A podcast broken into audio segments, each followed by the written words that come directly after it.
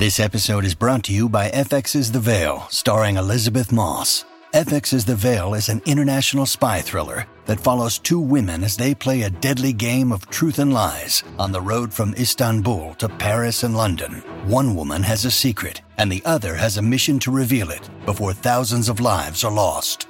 FX's The Veil, now streaming, only on Hulu.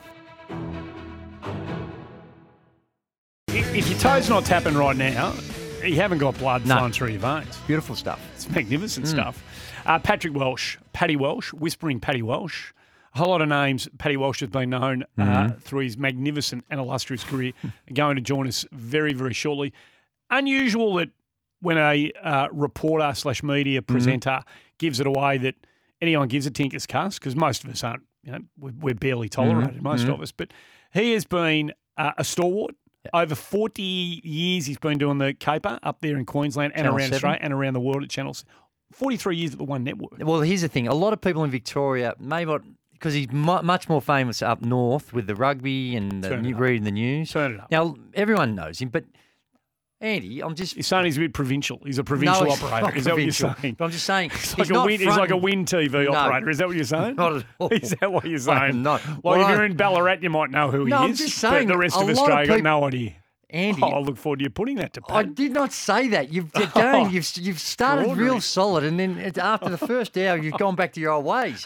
I did not say that. All I'm saying is, is he, he he's not front and centre like he is up in, uh, in. He's the Tim Watson on the Channel Seven He, News. he's got Watto covered. Has he got what I covered? Oh, by a long way. When it comes to Channel 7's Hmm. like Hall of Famers, Pat Welsh has got leaves Tim Watson for dead. I'm not talking about rating ability. I'm just I'm talking, talking about, about recognition. Position within the national framework. Hmm. God, blimey. Joe's. Well, I don't know whether I don't know whether Timmy Watson is going to. Again, everyone in Queensland would know who Timmy Watson is, but he wouldn't have the same Oh, well, gravitas as he does here. Well, let's just throw it open to the Temper Texas. And I believe that the Temper Tex family here, 0433 98 11 16, will have a broad national view here. Well, they maybe So they won't because a lot of them may not have Who's been, the, who's been the better operator over the journey? oh, this is Pat div- Welsh or Tim Watson? this is divisive question. I want to know. And I think Very most of our audience will skew quite heavily uh, in the Pat Welsh direction. I won't do that to my good friend Tim Watson. He's going to join us in a moment. Watto. He's not I can't believe you're trying to compare. There's no compare. They're both excellent No question. Hmm. It's like saying who's the best tennis player, Rafael Nadal or Novak Djokovic. We're talking about two of the all-time greats. Well, that's true. So no, there's no disrespect to be running second to the other. Well, but when you put it like that, thank you. But there are some people, as in the two we're talking about, may not be happy with being in that second Welsh position. or Watson, please give us your thoughts on the 0433 98 11 16. Joey's in Rove. Oh, no, he's gone. Wanted to have oh, Pat's there, is he? He got upstairs out of the car. Right. And one of the giants, I of hope the, you hadn't heard the last three minutes of our conversation. one Here. of the absolute giants of the caper, far more than just a, a Queensland operative, uh, a Brisbane. A Brisbane B Olympic, he's grader, an like you were Australian calling him. representative. He's one of the great national figures in our sporting coverage. I sporting did not coverage. say that. Pat Welsh, who's given it away the Seven Network after about 45 years, thankfully continuing alongside Heals up there, SENQ, which is going to be Mm. absolutely magnificent for everybody who loves their show. Has been good enough to join us. Hey, Paddy, on behalf of everybody down here Yes. who has been following your career, and some of us wanted to follow in your footsteps, uh, congratulations on a magnificent career in this caper. 40, was it 40, Seven, 47, 47 years. years, mate. How have you managed to stay hmm. in the caper for that long? Well, I don't know, but I'm not sure about the future, uh, Andy. I can tell you. I've just the reason I couldn't talk straight away. I was in the car park with the groceries. so the first official day of retirement, I was, there was a list as long as your arm, and the wife just said, "Make sure they're all in the fridge by the time I get home." Have you, have you put a have you put a call back through to anybody at Channel Seven saying, "Hang on, uh, has anyone replaced me yet? I wouldn't mind coming back." Yeah, is this final? Is it is it permanent? Um, Yes.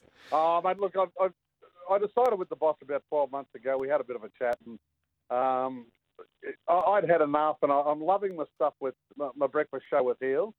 And it was just becoming too long a day to do breakfast radio and then basically work all day up at Channel 7. So one had to go, and uh, 47 and a bit years, I think, was enough. You've, you've all seen enough of me, and uh, I officially took makeup uh, makeup off for the last time on Saturday. well night. done. Beautiful. Hey, Paddy, congratulations. It's uh, Andrew Gaze here. I may not recognise the voice, although I spent uh, considerable amounts of time with you covering uh, the the Olympic Games. But when you look back on all the sports uh, you covered, was there a favourite that you had?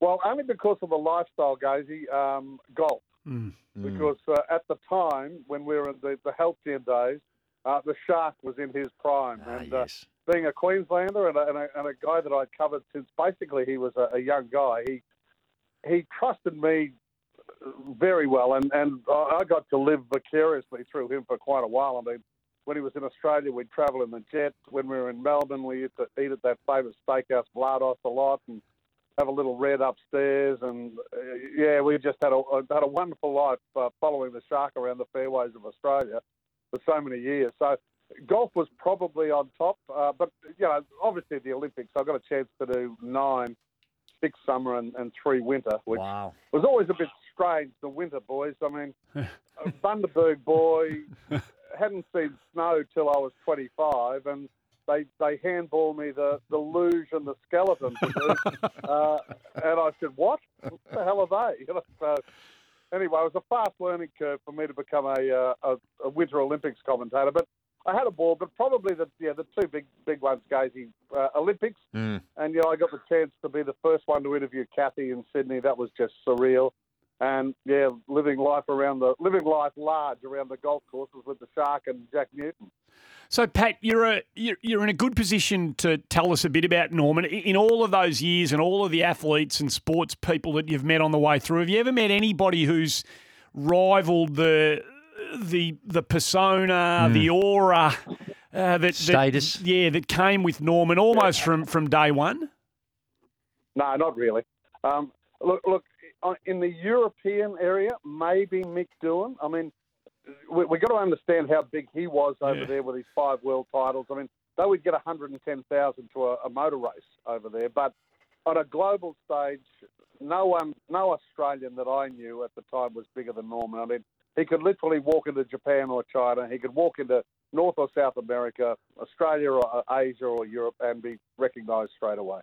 Hey, when you think back on your career, uh, and I know here working with Andy, and Andy's in the same boat. Uh, we sometimes have a mare. Uh, Things go horribly, uh, horribly pear shaped, and we try and dance and weave our way through it, but sometimes with not a lot of success.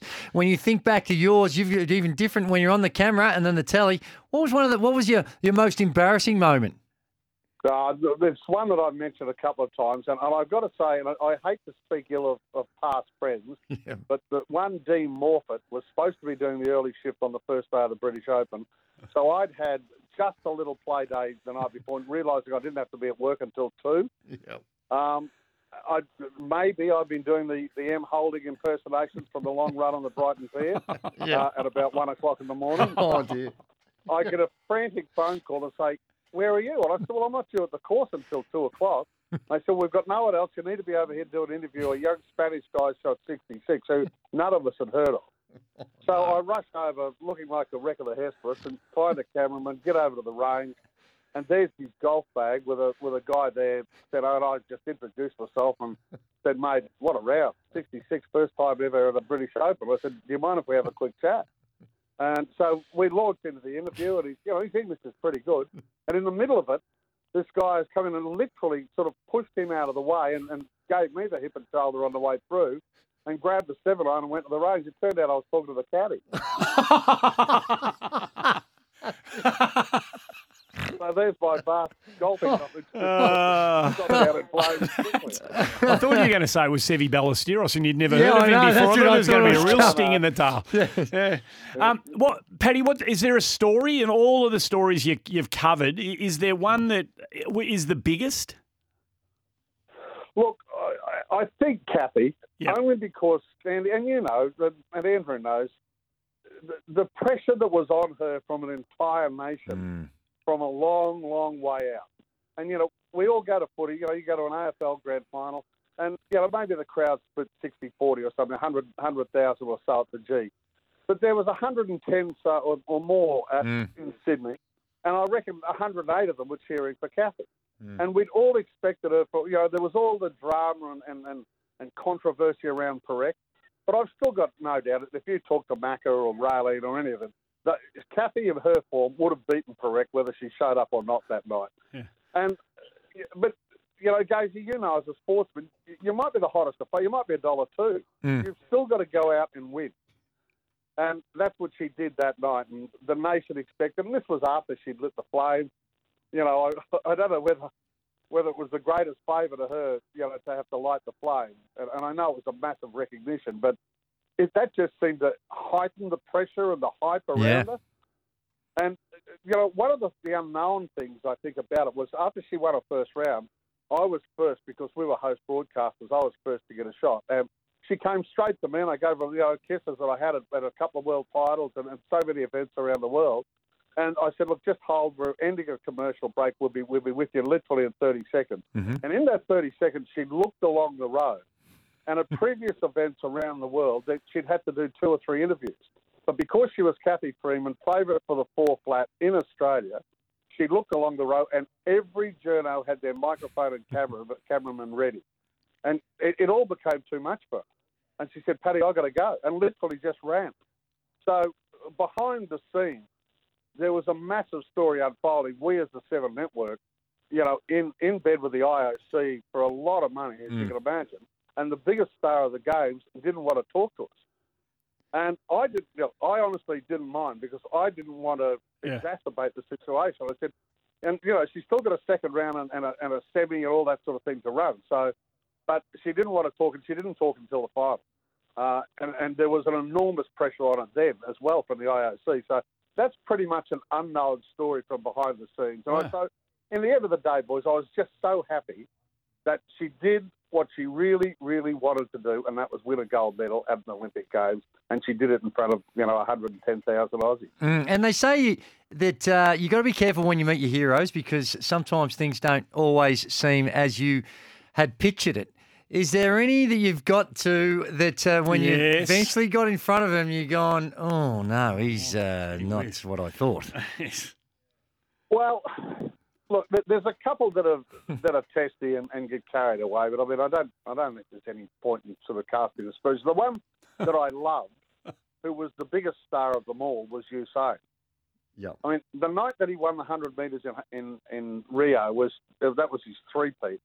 He did 90 interviews that night. 90. Wow. Like all the way along where we were in the mix zone and then down in the mix zone. So, look, there are a couple that were prickly that hmm. I've had, you know, a, a couple of clashes with over the years. But, you know, I'm, I'm not a big bagger of people. I, you know, they probably say the same about me. They say, oh, no, he was a prick. He was a pain in the ass and, and all that sort of thing. Whereas, you know, I, I prefer to remember the good moments. Yes. I remember you saying, I remember up here, Wally Lewis, I had a, a fabulous relationship with him, and, and he was the king of rugby league. So, and, and Allan Border, of course, you know, he came up here. He and I still remain great mates. So, yeah, lots of good stories. There are a couple of prickly ones, but no point in raking the coals. Yeah, fair enough. You- You talk about the great stories and the great characters. We're talking to Paddy Walsh, of course, who's hanging up the microphone at seven. He's going to keep going, thankfully, on SENQ with Ian Healy uh, in, in the mornings up there, which is great news for everybody who loves their show. But you mentioned Drew Morphett before, and um, as a as a young kid growing up, Paddy, and getting to know you know Drew and Dave Calvert and a few other blokes on the way through. I was always taken by the stories of the German biomechanist Helmut Varsha, who you guys used to talk about a lot. And I, I've looked, I've tried to Google him, and I can't find any information about him on the internet. Um, did you ever get to meet Helmut? Uh, what can you What can you tell Who us? the hell's Helmet? Met him a host of times, Andy. He's about every Olympic Games. If you if you look on the Walk of Fame going into the Sydney Olympic Stadium, there is two bricks there dedicated to Helmut Weissing. he is he is one of the great German athletes of our time. He, he competed first in '96 in Atlanta when Drew actually called it, and uh, it was a uh, I think from memory the men's 4,000 metre team pursuit, and uh, the Germans were up against the, their overwhelming gold medal favourites first round from memory, and. Uh, they were so disdainful, the Germans, that they dropped two of their cyclists. They literally rested them, replaced them with a couple of blokes that Drew had no autobiographical notes on whatsoever. and it turned out one of them was Helmut Bosching. And, and oh. Helmut has appeared at virtually every game since, whether it be winter or summer. Funny about that. No, he's become an absolute legend. You'll have to tell guys the off air, all right? I have. Um, Paddy, congratulations. The, the Cape has changed enormously since you started. Um, you've you've referenced that in a couple of interviews you've done, but uh, your place within it, you're in the absolute Hall of Fame when it comes to those who have presented sport news and, and live sport coverage to all of us in Australia. Uh, on behalf of everybody here at a radio station like the one that we're all part of, we're all here together because we love our sport. Thanks for all of the uh, hard yards that you've done, the time spent, and the way that you've related to the athletes and made them feel a whole lot more human um, through the camera uh, lens and through our tallies over the journey, mate. So, job well done. Um, Yes. great that you're still going to be doing the Bricky show with Ian, and uh, we appreciate you coming on the show this afternoon. Absolute pleasure, guys. Thanks for, Good on you. for the chat. No Good man, worries. Pat Welsh. He's a beauty. A thousand stories he'd have, wouldn't he, on the way through? The helmet Varsha. A cyclist who went on to join Well, their clearly high. there's more to it. He went on to join their um, high performance team. Well, can you can you fill us in, please? I I only know what I've been told. Or tell us what you know. Well, I've told you pretty much. Helmut Varsha. He's just become a a, a very. Well, what's the story? I don't know much about the story.